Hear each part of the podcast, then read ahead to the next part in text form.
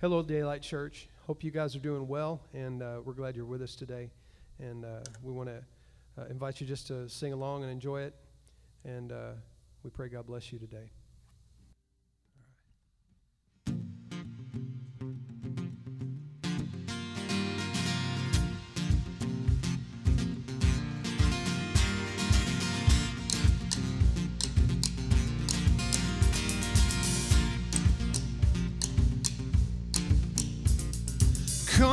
Are you weary, come all you thirsty, come to the well that will never run dry.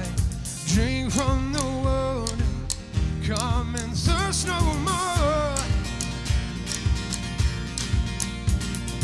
Come all you sinner, come find his mercy, come to the table, he will satisfy.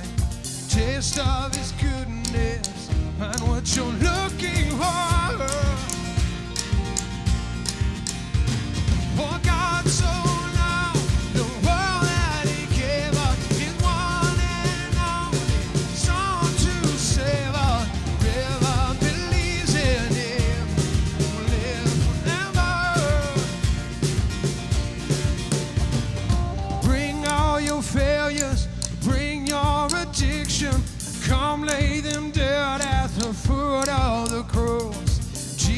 she's waiting.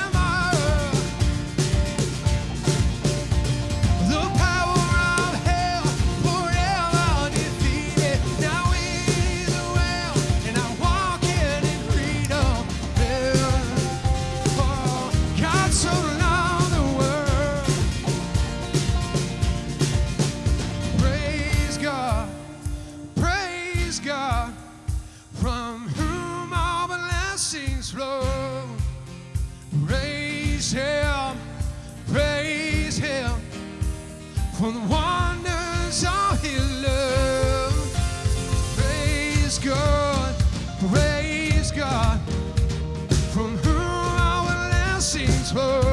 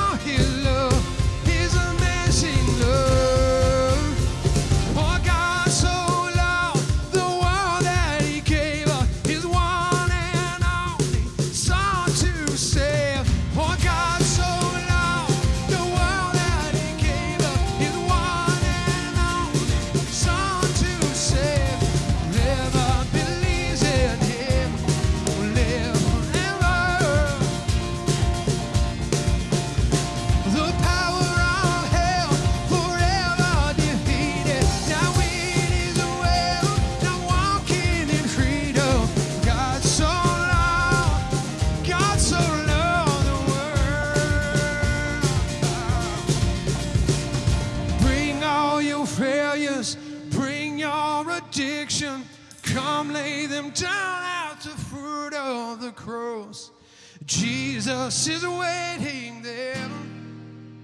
Oh, Jesus is waiting there with all.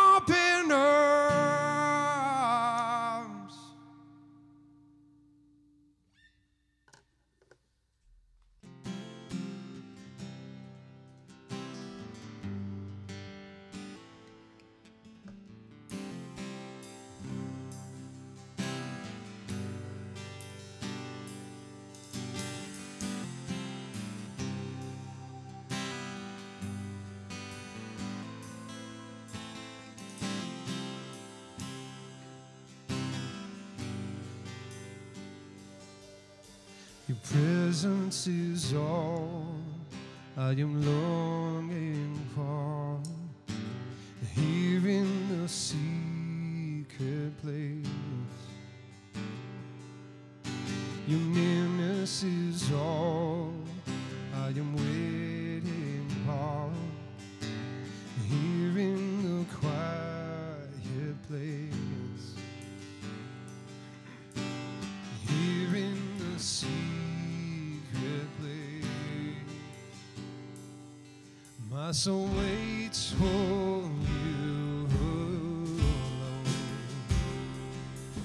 like a watchman waits for God. Here I finally found a place where we meet.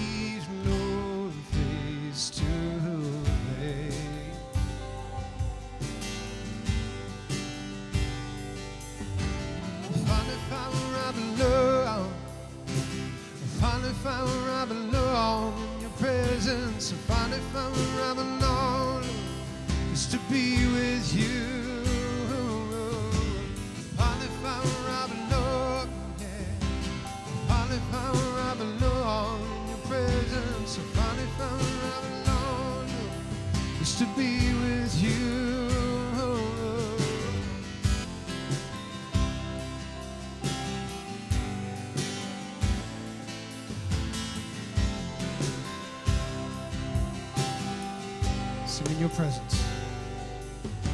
The presence is all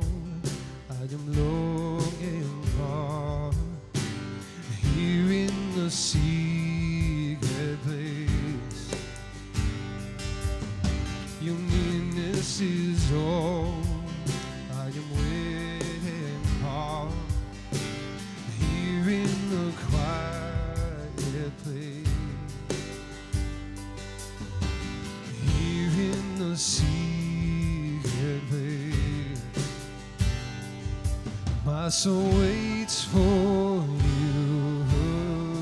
alone, Like a watchman.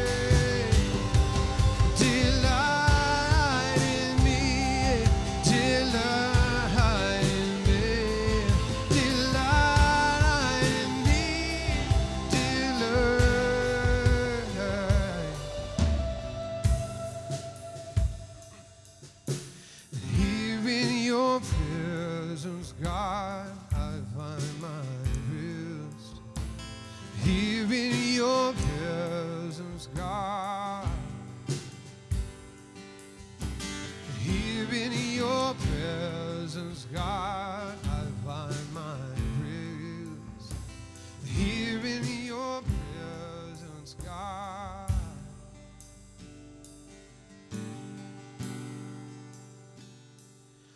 My soul waits for you.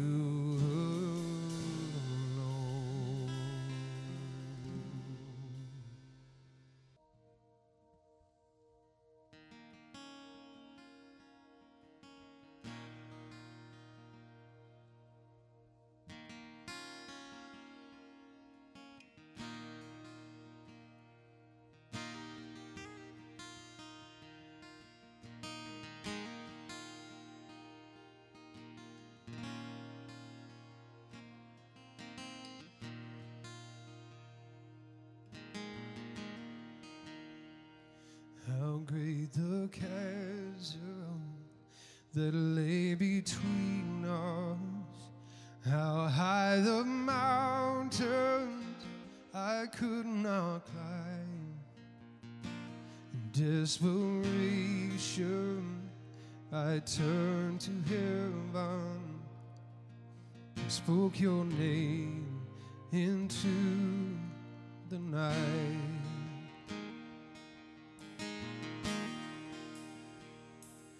Through the darkness, your loving kindness tore through the shadows of my soul.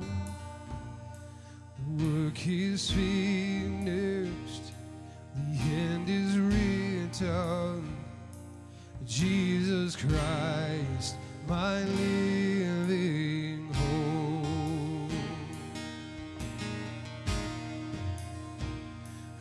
could imagine so great a mercy? What heart could fathom such boundless grace? The God of ages stepped out from glory to wear my sin and bear my shame. Cross had spoken, I am forgiven. The King of Kings calls me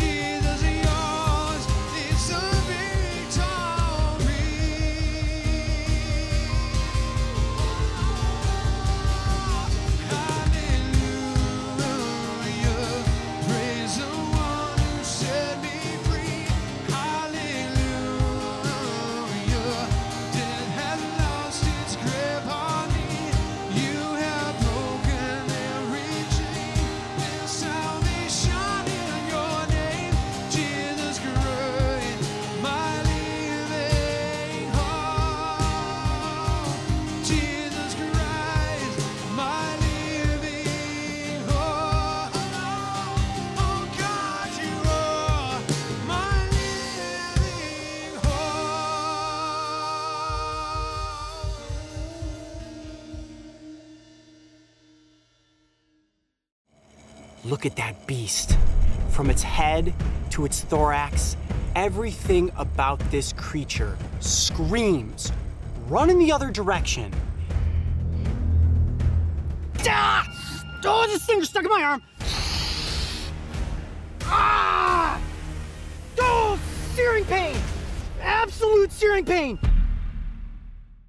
Good morning, Daylighters and people watching online and our audience today. Appreciate you guys being here and hope you're having a wonderful Sunday. The video you've just seen is from a YouTube channel called Brave Wilderness, and it's, uh, it's about the so called murder hornets that people are so concerned with here coming to America soon. Uh, I think if you watch the video, you'll find out that there's not near the concern that, that people have about it. But it, it's a guy named Coyote Peterson, and Coyote Peterson has apparently been stung by every venomous animal in the world. He, he, he makes a living by allowing these horrid things to inject their venom into him and, and see if he can endure the pain. And my son, who is 11 years old, Siler, uh, this, is, this is Siler. Siler is fix, fixated with this guy's YouTube channel. He loves to talk about it. And and he gets animated about it. A, conversation with my son might look like this, and it, it, goes just as fast as this. Executioner wasps are the most painful sting in the world, and I think they have a wingspan of four inches and are two inches long. They're the largest paper wasps, and hornets build bee looking nests, but paper wasps build cone looking nests, and they're found in the same part of the world as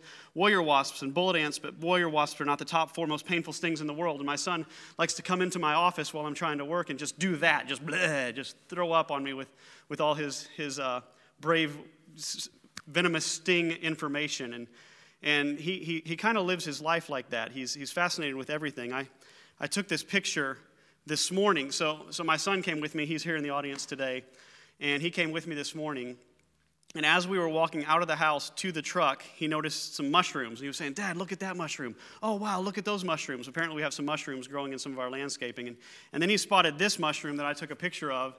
And I've never seen a mushroom like this. And he said, Wow, Dad, did you see this mushroom? And he was so excited about these odd looking mushrooms. And I had to admit to myself that I would not have noticed any of the mushrooms had he not been with me. He, he has this fascination with life and this exuberance about him that I don't, I don't tend to carry anymore. Maybe at one time in my life I did, but, but not today. And we're, we're starting a series on what they're calling a new normal. You're hearing this expression in the news and the media all the time a new normal, meaning things have drastically changed following the COVID virus. And what is the new normal going to look like? And, and oftentimes when we hear that expression, we, we think something negative. We think, you know, isolation or, or extra precautions or care. And I don't think it necessarily has to encompass just the negativity. I think, I think that we will have to be a little more careful. We will have to think things through a little bit more, be more strategic about washing our hands and, and, and so forth. But there's a lot of good stuff that has come out of this. And the, the, the thing that I want to talk about today, the new normal, is the topic of wonderment.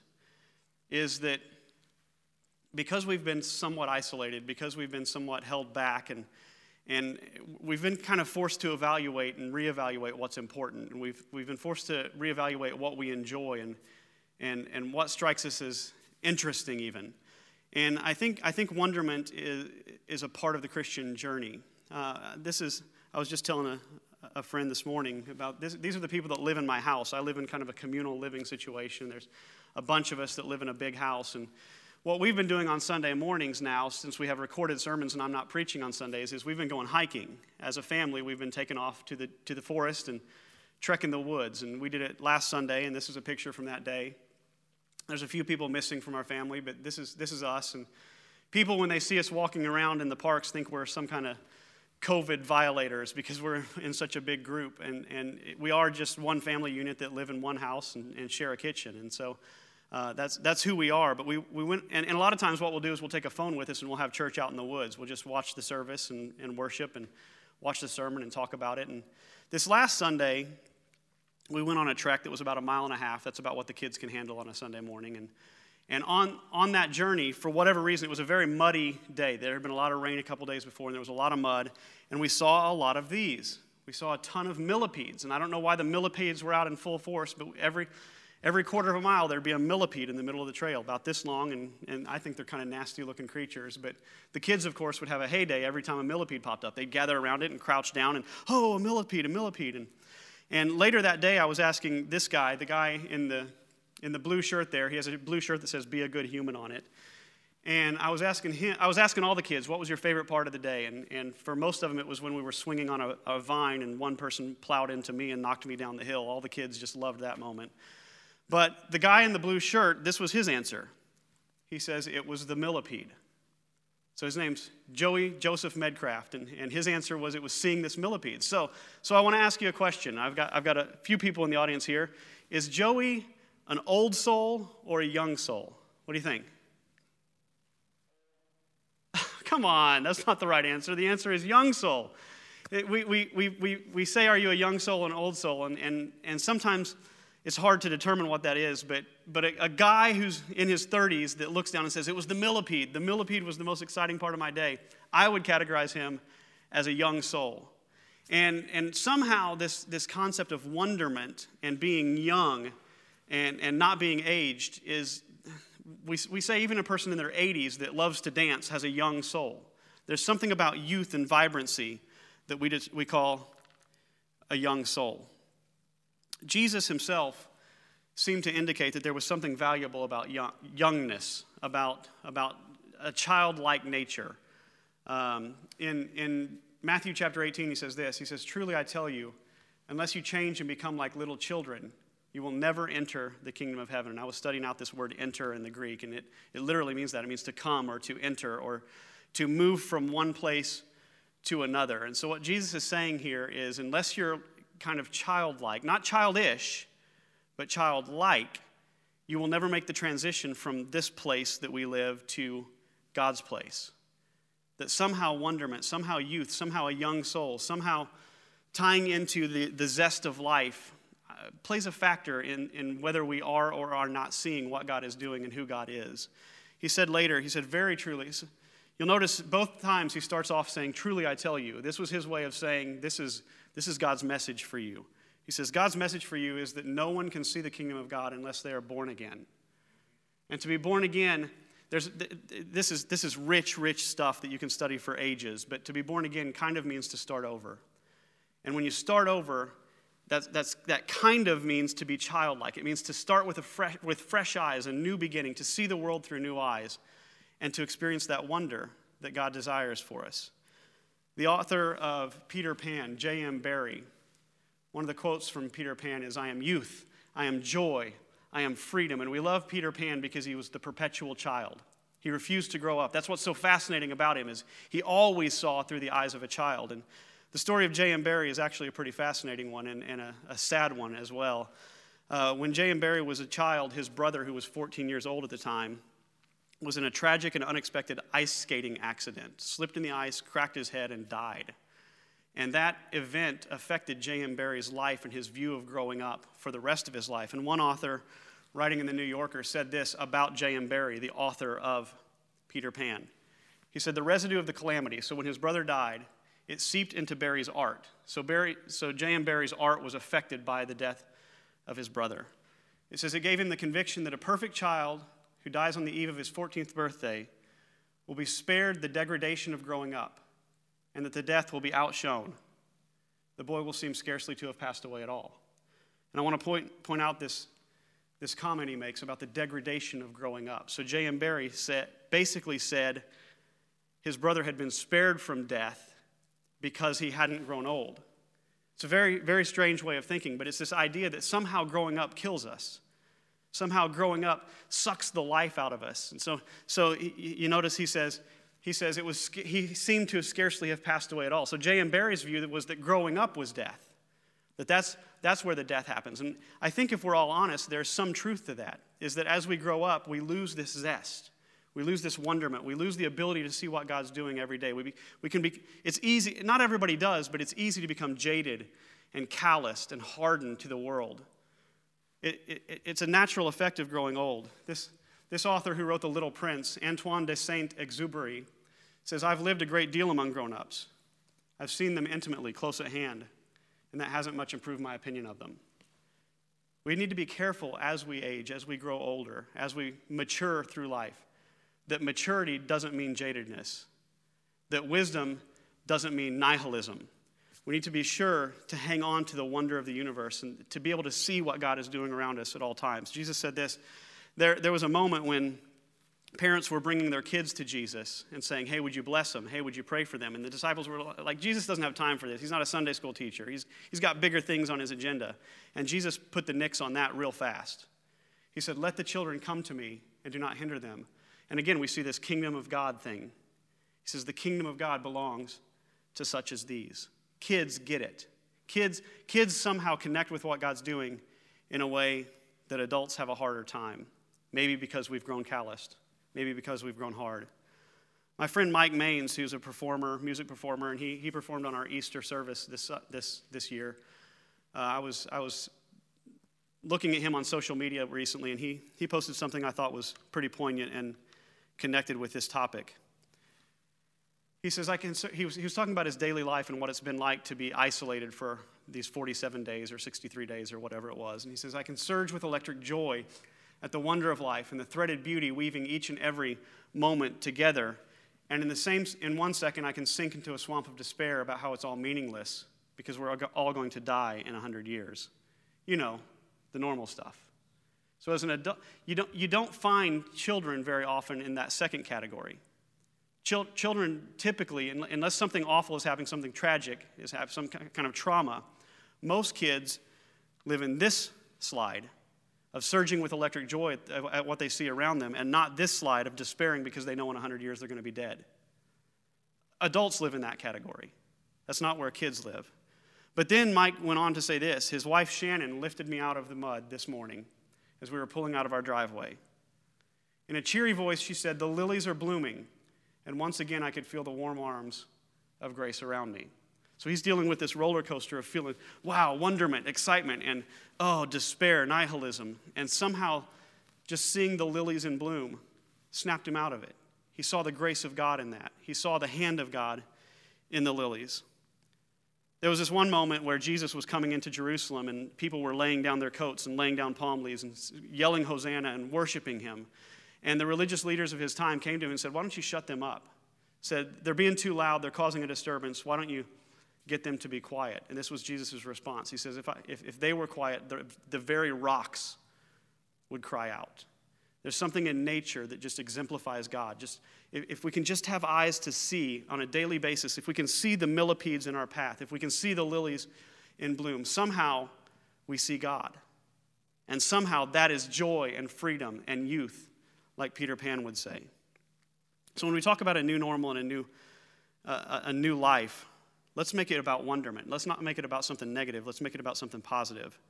We've all learned that there's a lot we take for granted during the COVID virus. This is, you probably can't see this article further back, but it's in highlight.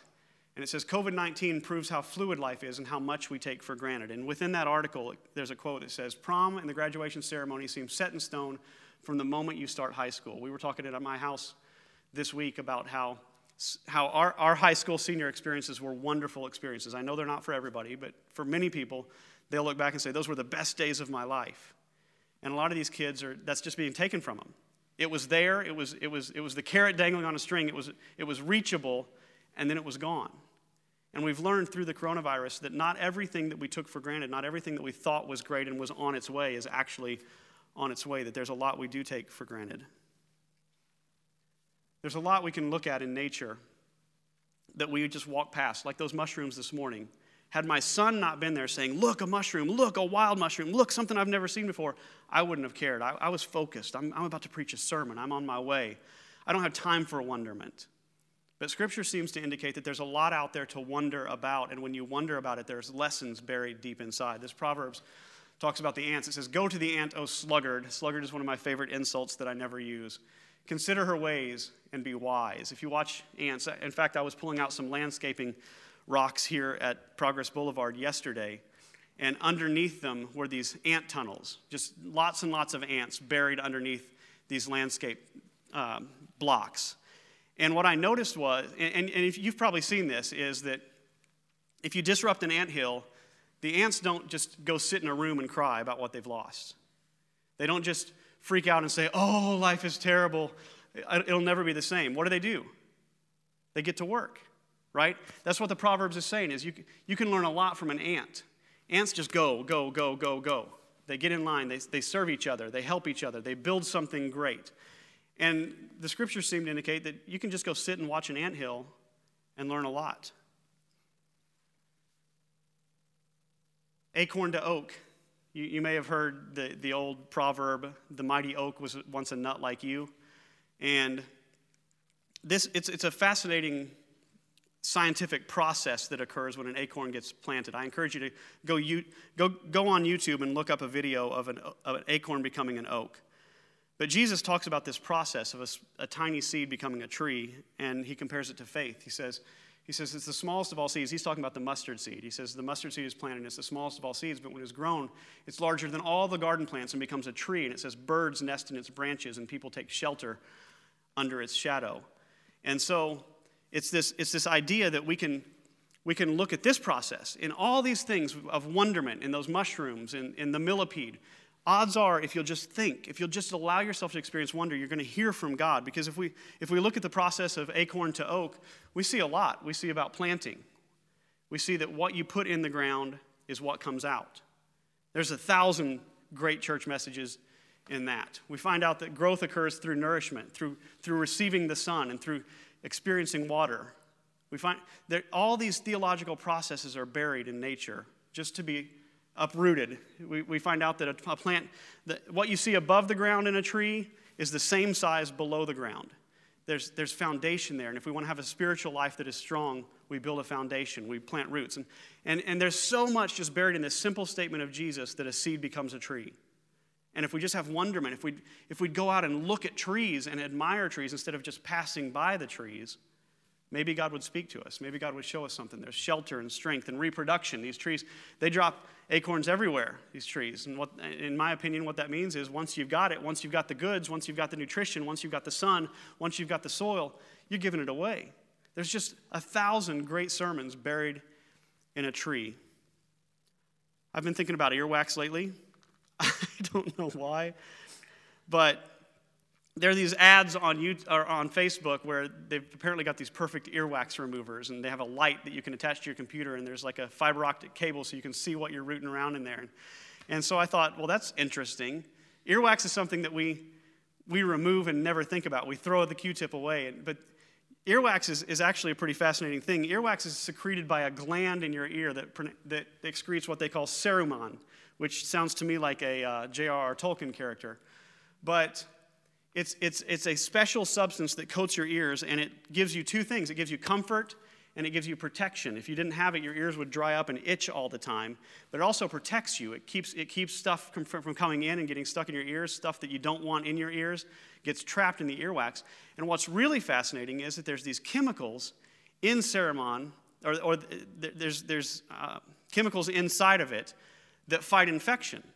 And so your ears have these glands that fight the bad stuff trying to get in constantly. Now, what is the lesson here? I have no idea. But I thought it was interesting, it's fascinating, and, and I wouldn't have known that had I not taken an interest in earwax. If I had not said, well, what is earwax, and Googled it, I would have just thought of it as something nasty that I throw in the trash. But it's actually kind of a beautiful thing. There's so many things to be fascinated with, so many gifts God has given us that we just pass on by. I was, I was thinking about music this week and how music really is just math and science. It's just, it's just frequencies flying out into the air, reverberations that our eardrums pick up on, and it's kind of mathematical. Almost every song you hear is chorus, verse, chorus, verse, bridge, verse. Uh, there's, there's a math to it. And if we hear bridge, chorus, verse, or bridge, verse, chorus, something is discordant. Is that the word? Something, something doesn't fit. There's a math to it. There's, if, if, in, in, the great song Hallelujah, it talks about the fourth, the fifth, the greater rise and the greater, or the lesser fall and the greater rise, or something like that. There's, there's a particular mathematic formula to what makes music good that registers with us that if that math is changed, it doesn't work. It feels wrong, it feels off. But as, as it stands, music is one of the most amazing things in the world. It's science, it's, it's wavelengths, that affects our emotions. It deeply moves us in ways that nothing else can. I put math and memories, and what I wanted to put is math and memories and music and Metallica, because the other day I was listening to uh, my phone and a Metallica song came up, and instantly I was a freshman in college sitting in a parking lot at Murray State University with Hardee's cheeseburger and fries in my, in my lap, listening to the new Metallica album that had come out. Come out. It was the, it was the Black Album. And, and somehow, some way, that math, those frequencies resonating against my eardrum, took me back to a place that I wasn't thinking about even a moment before. There's something mystical about music, there's something magical about music. And we play it as background noise, and we don't let ourselves sink into it. And if we want to be people of wonder, we revel in the magic that is music. Hugs and Humans. This is Dennis and Terry Adams and their kids. They're, they're uh, daylighters here at, at Daylight Church, and Dennis stopped by our house the other day because they have all these, I think they're called peonies. They're really beautiful, big pink flowers, and they had grown a ton of them. And they have so many, uh, they have so many peonies that they don't know what to do with them. So he stopped by and knocked on our door and gave us this big box full of peonies. And we sat out on the porch with a good six feet distance between us. And, and a couple times during the conversation, he said, Man, I just want to hug you right now. Which he's he, he's a tough guy. He, he runs triathlons, he's, he's a runner and, a, and, a, and an athlete. And, but he said, he said, H, he said, something I've realized through this whole thing is how much of a hugger I am. He said, I crave human contact. I crave hugs from people. And there's so much fascination to be found in just people and every single person that you find every single day.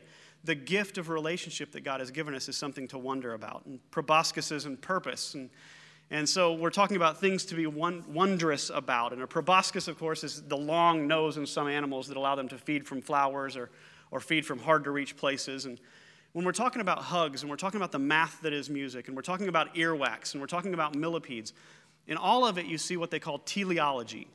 And teleology is the study of purpose.